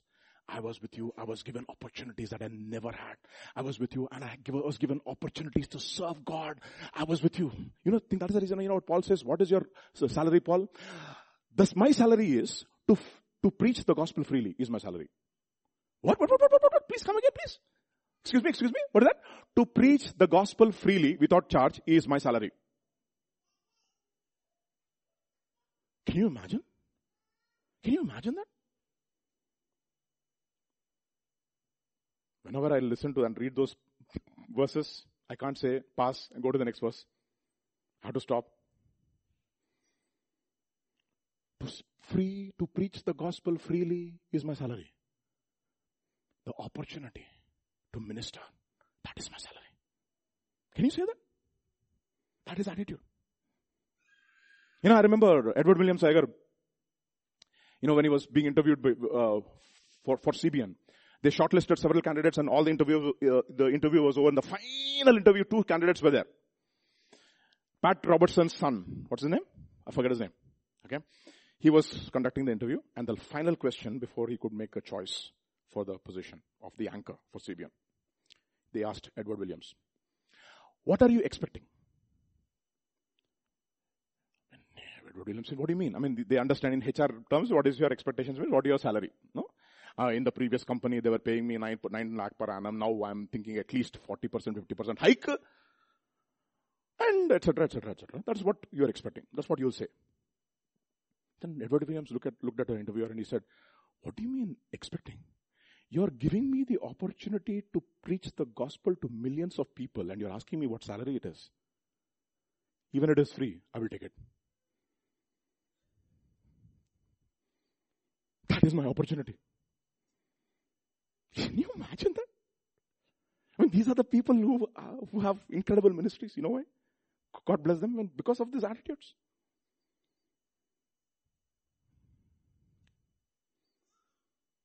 Otherwise, what, what you'll become is a hireling. What is that? Hireling. Cheetagadu in Telugu. When I hear those terms, I, I, I, I mean, there's something in my system which kind of, you know, starts, repu- I mean, repelling that very word. I don't want to accept it into my system. I want to say, Ugh. I don't want it.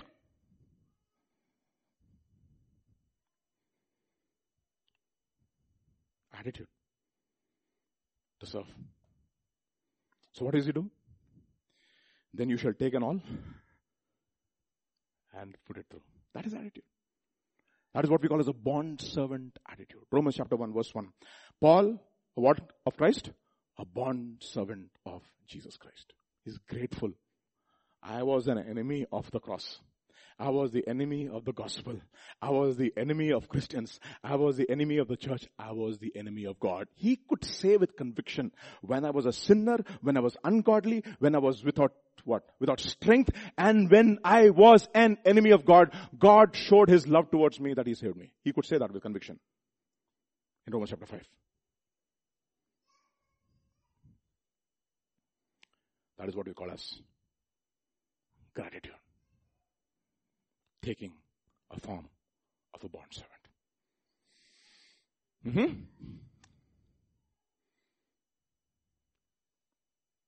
Why? In Second Timothy chapter three, we know that perilous times are coming. Why?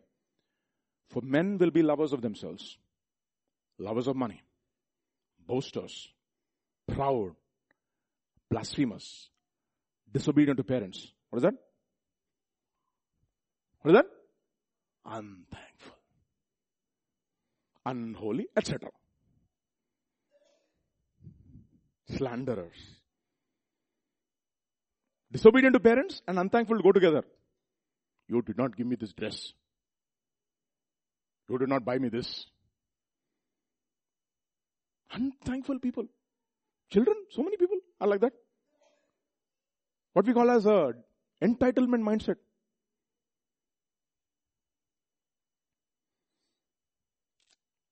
Unthankful, unholy, unloving, unforgiving, slanderers, without self-control, brutal, despisers of good, traitors, headstrong, haughty, lovers of pleasure rather than what? Lovers of God. They have a form of godliness, but they don't have the power. So this is, we don't want to have that. Have, Lord, ask, ask God for a un, I mean, grateful attitude. Gratitude, a thankful attitude. That's the reason why it says giving thanks to always, for this is the will of God in Christ Jesus for you. It is the will of God. You want to do the will of God? Gratitude. Next one is a loyal attitude. A loyal attitude. A loyal attitude, meaning what? I want to remain faithful. Because of so much you've done for me, the least I could do is be loyal to you. You understand, children? No, this, we need to really ask God for this attitude. I want to be loyal to my, to my, to my God. I want to be loyal to my parents, if your parents are believers. I want to be loyal to my church. Loyal. Meaning what? Understand covenant. Covenant faithfulness. Ruth chapter one.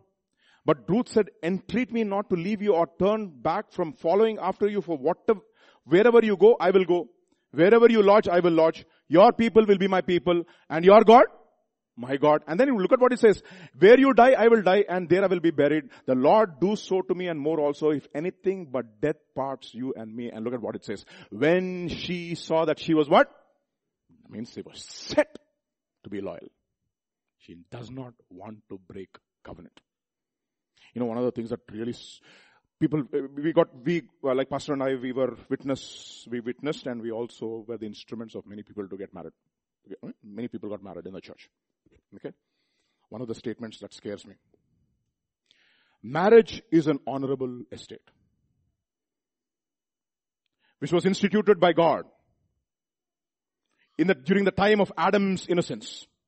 Therefore, it should not be entered into inadvisedly or lightly, but discreetly, reverently, and in the fear of God. I memorize that. I cannot judge. I just can't get over it.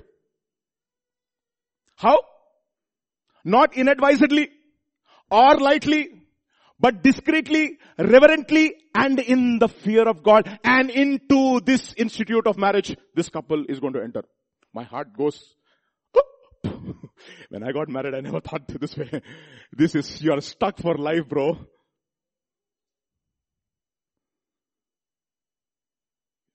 That is the reason why we love that chapter, life, love chapter. Everybody knows. Which chapter is that? Everybody knows that? What is, which chapter is that? First Corinthians chapter thirteen, verse thirteen. So many, I mean, chapter thirteen, there are several verses in that. In the middle of the chapter, you know what anchors that entire chapter together? There's a verse which says, when I was a child, I thought like a child. So first, I spoke like a child. I thought like a child. I understood like a child. But now when I've become a man, what have I become? I've put away childish things. Meaning what? I put away childish speech. I put away childish thinking. I put away childish understanding. I know what I'm getting myself into.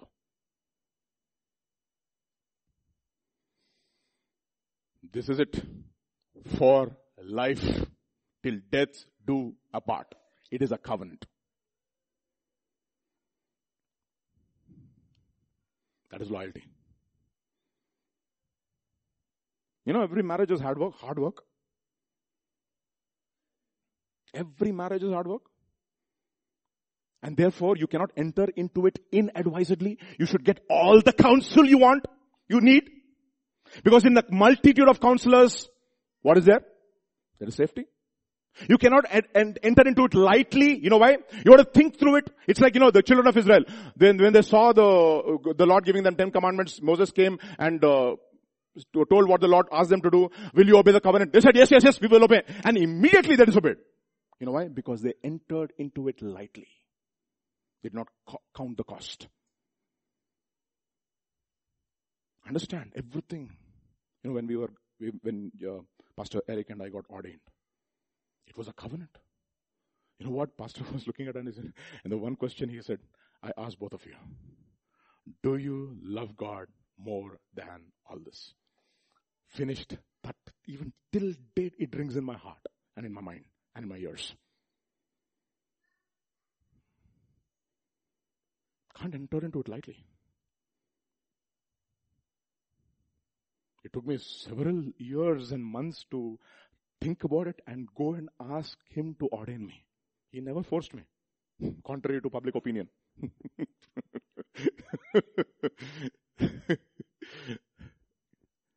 Very long time.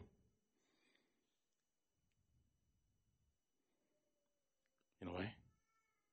Many people, they mess up relationships because they are not well advised. They don't take counsel. Or they enter into it lightly, not understanding that it is a covenant. They don't have the fear of God. They don't have reverence. And what happens? Before you know it, it's gone. It's over.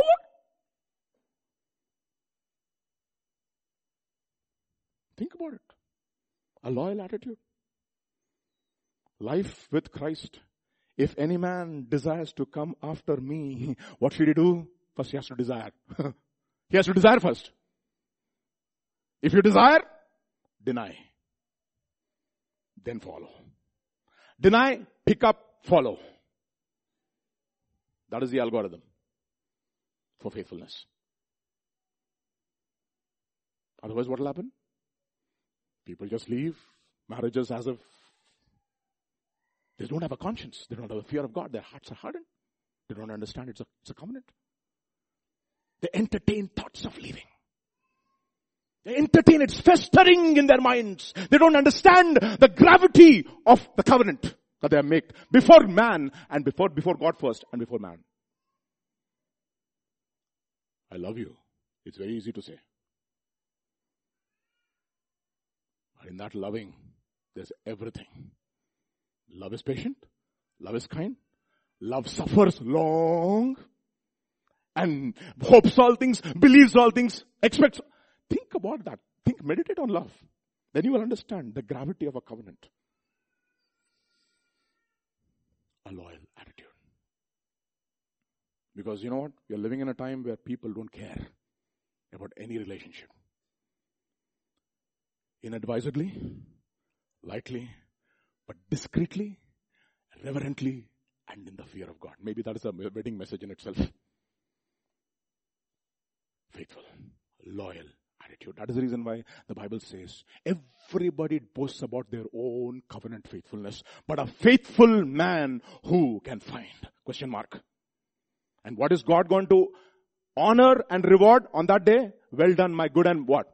Faithful, loyal servant. Enter into the joy of the Lord.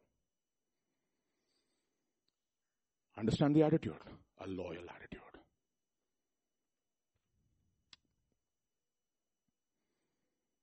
And you'll start serving your people.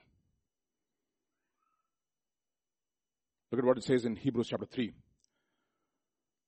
Slide number fifty-five, please.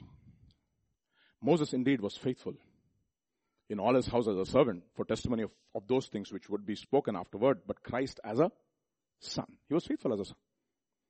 And what happened when he was a faithful as a son? How did he respond and how did he behave? How did he work out his, his, his life in terms of serving? Look at what it says in John's Gospel chapter thirteen.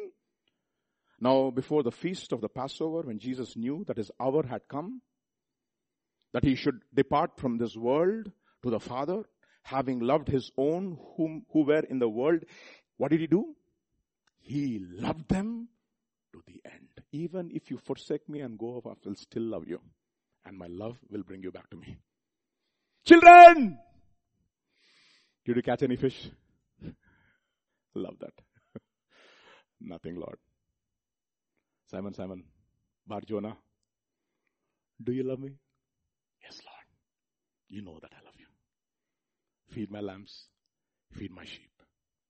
When you were a child, you thought like a child. You spoke like a child. No, you went wherever you wanted to go. Now, when you become old, another person will lead you where you don't want to go. Do you love me?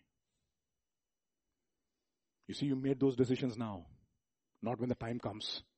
When the, not when the hour of testing comes, you make those decisions now and say, Lord, no matter what, grant me the power to stay loyal to you. I can't do it in my own strength. Grant me the power to stay loyal to you. Look at what it says. And supper being ended, the devil already put into the heart of Judas Iscariot to what? To what? To betray him. He's going to betray. He's going to be disloyal to him. He's going to sell him out. This is how he responds. Why? Because he's a son. He says, then he came to Simon Peter. Lord, are you washing my feet? Jesus answered and said to him, what I am doing, you will not understand now, but you will understand later. Loyal attitude. Practice this attitude. Little things. Be faithful in little things. Be faithful in little things in the church.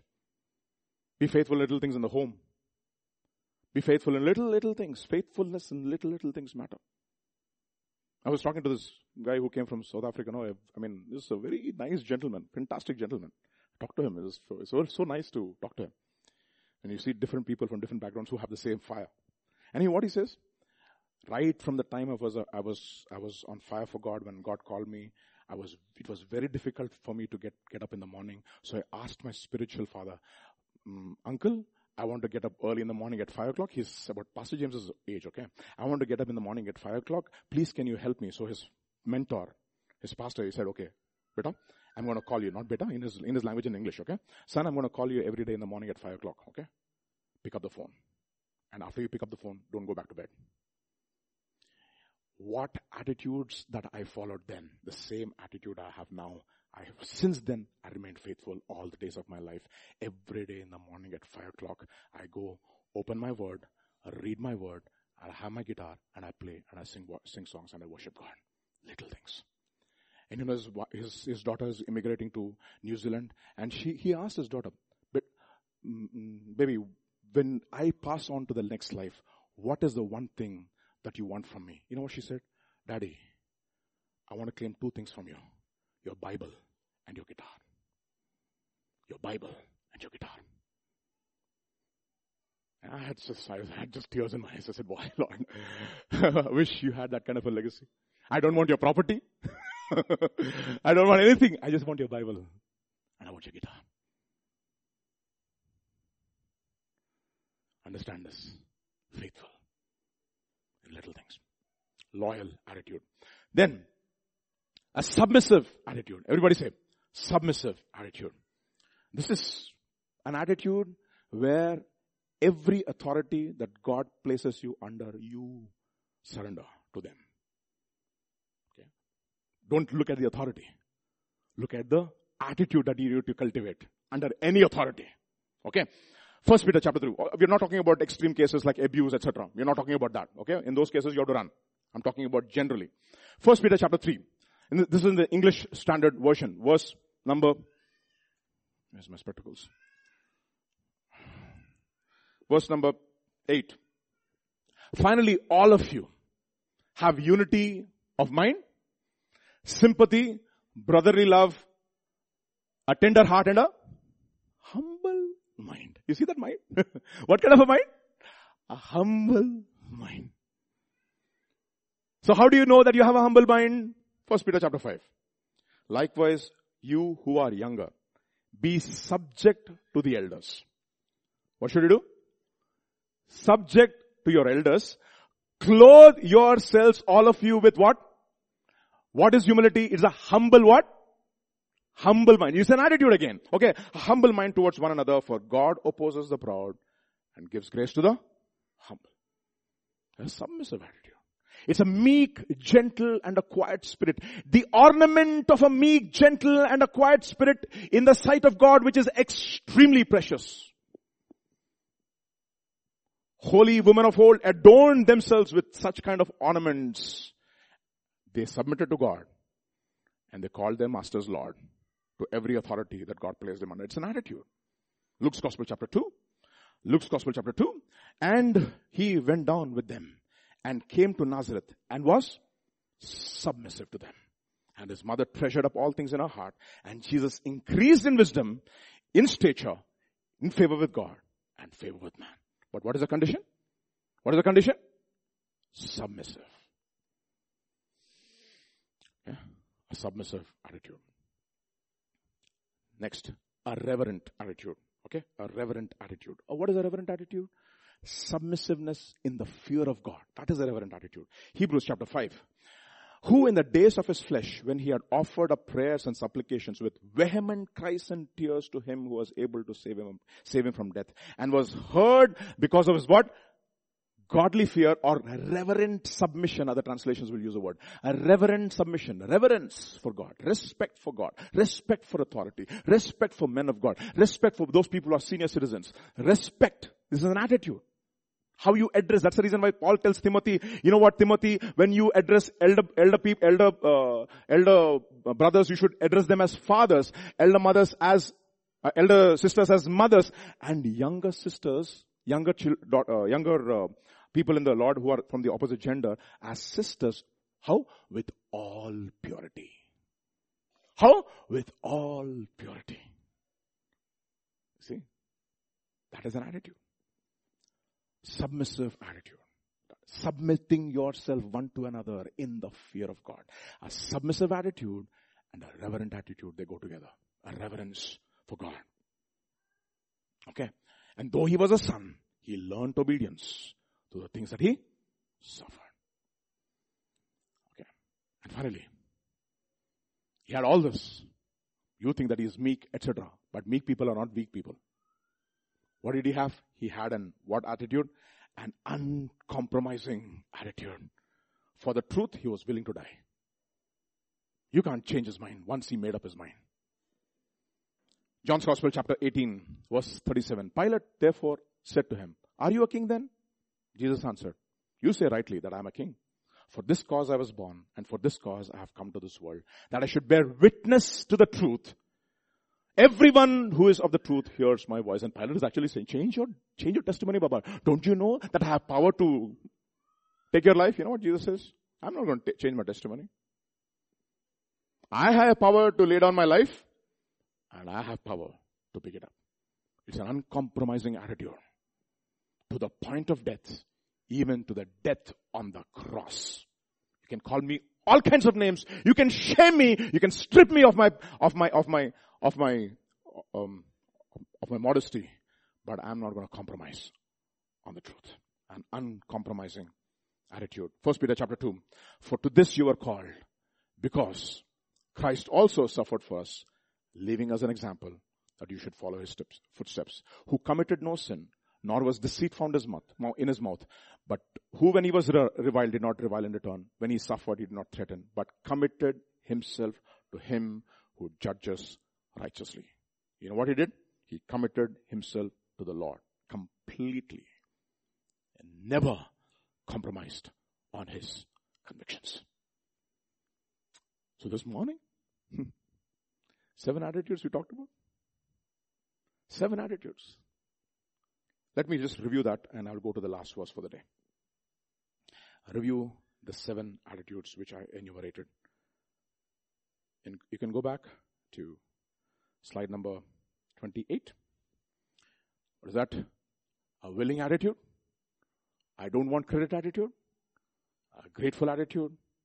A loyal attitude. A submissive attitude. A reverent attitude. And an uncompromising attitude. Okay. So how did how does it start? You know, how does it start? Let me tell you the practical nitty-gritties of it. How does this start? How do you end up with this kind of a mindset? Isaiah fifty.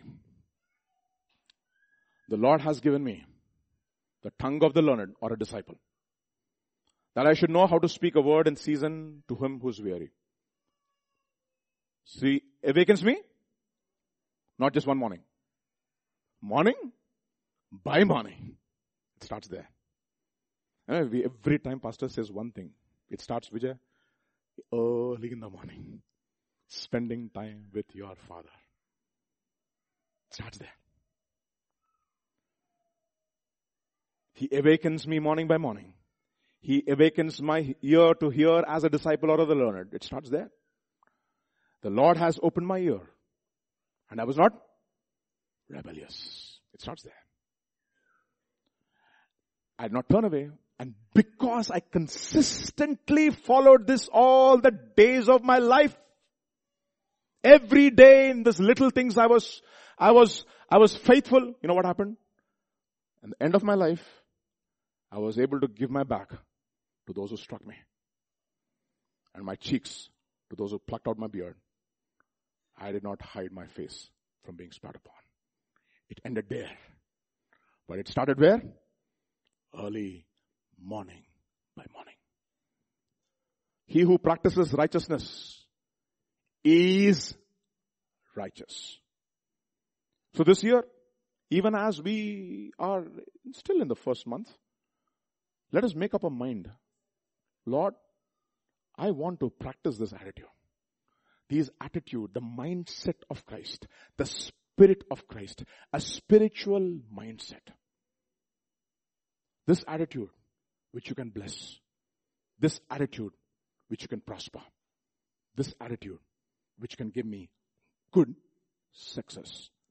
I want to practice that every day of my life. And even as you do that, you know what's going to happen? Test yourself. You do these things, practical things every day. You will see the Lord moving in your life. Amen. Shall we all stand this morning in the presence of the Lord?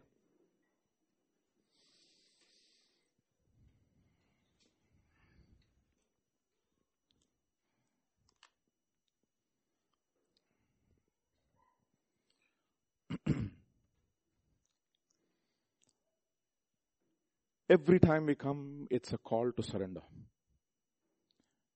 The Bible says in Romans chapter twelve, and we heard it so many times, verse one, I beseech you, therefore, brethren.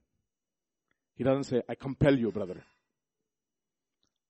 I exhort you, brethren. He doesn't say that. I beseech you. I beg you. In the light of the faithfulness of God, in the way that He showed us His mercies, God who swore, God who swore by His name and who will never back out, God who's faithful to complete what He started in His life, in our lives, based upon His mercy, based upon His faithfulness, offer your bodies as a living sacrifice. The first thing, always is an opportunity to offer ourselves afresh every Sunday morning and subsequently every morning. And the second thing says, don't be conformed to the pattern of this world. There's a form in this world which is always looking for grasping, which is always looking for credit, which is always looking to enforce their will, which is ungrateful. The carnal mindset of this world. Don't be conformed to that. Bible says, be transformed in the attitude of your minds so that you know that you will be able to prove that which is good, that which is acceptable, and that which is the perfect will of God. And every Sunday morning is an opportunity to resurrender our lives afresh to God. The world is full of graspers, my dear brothers. But there is a credible grace released in our lives when we yield. The question this morning God is asking us, do we have the grace of yielding? Can we yield to God? Not yield to sin, but yield to God. Not offer the instruments of our body, the weapons of our body as instruments of unrighteousness to sin, but those who have been made alive from the dead. And the instruments of our body as instruments and weapons of righteousness to God. Our ears, our eyes, our tongue, our hands, and our feet. This morning, can we surrender in our own way? You don't have to say, I surrender all, but you can say, Lord, to the best I know how. I want to surrender, O Lord. I want to give myself, O Lord, to you afresh. I don't want to back off. Grant us grace this morning, O Lord. Spirit of God, work in our hearts. Work in our lives. Work your word in our lives. Work your attitudes in our lives. Let your word become truly, O Lord, our life. We can't do it in our own strength, but Lord, we know by the power of your Holy Spirit, we will be able to do it. Because your word says, O Lord, all things are possible to the person who believes. All things are possible to the one through, through Christ Jesus. This morning, O Lord, it is possible for us to have these attitudes. We don't want to back away from this, from this challenge, but we want to cultivate it, O Lord. Thank you, Father. Thank you. Thank you for this time. I commit all of us into your hands afresh. All of us, beginning with me. We want to be found faithful in those little things. We want to have a loyal attitude. We want to have a submissive attitude. We want to have a reverent attitude. A reverence for the things of God. To that end, I pray that you would bless us. And even as we go back to our homes, into our workplaces through this week, let the words of our heart and the meditation, the words of our, the words of our mouth, the meditation of our heart, let it be acceptable unto you. And make us a blessing wherever we are. I thank you, I praise you, I give you glory. For in Jesus' mighty name we pray. Amen. May the grace of our Lord Jesus Christ, the love of the Father, and the fellowship of the Holy Spirit rest and abide with each one of us. Amen. God bless you. Have a blessed time of fellowship with all of us.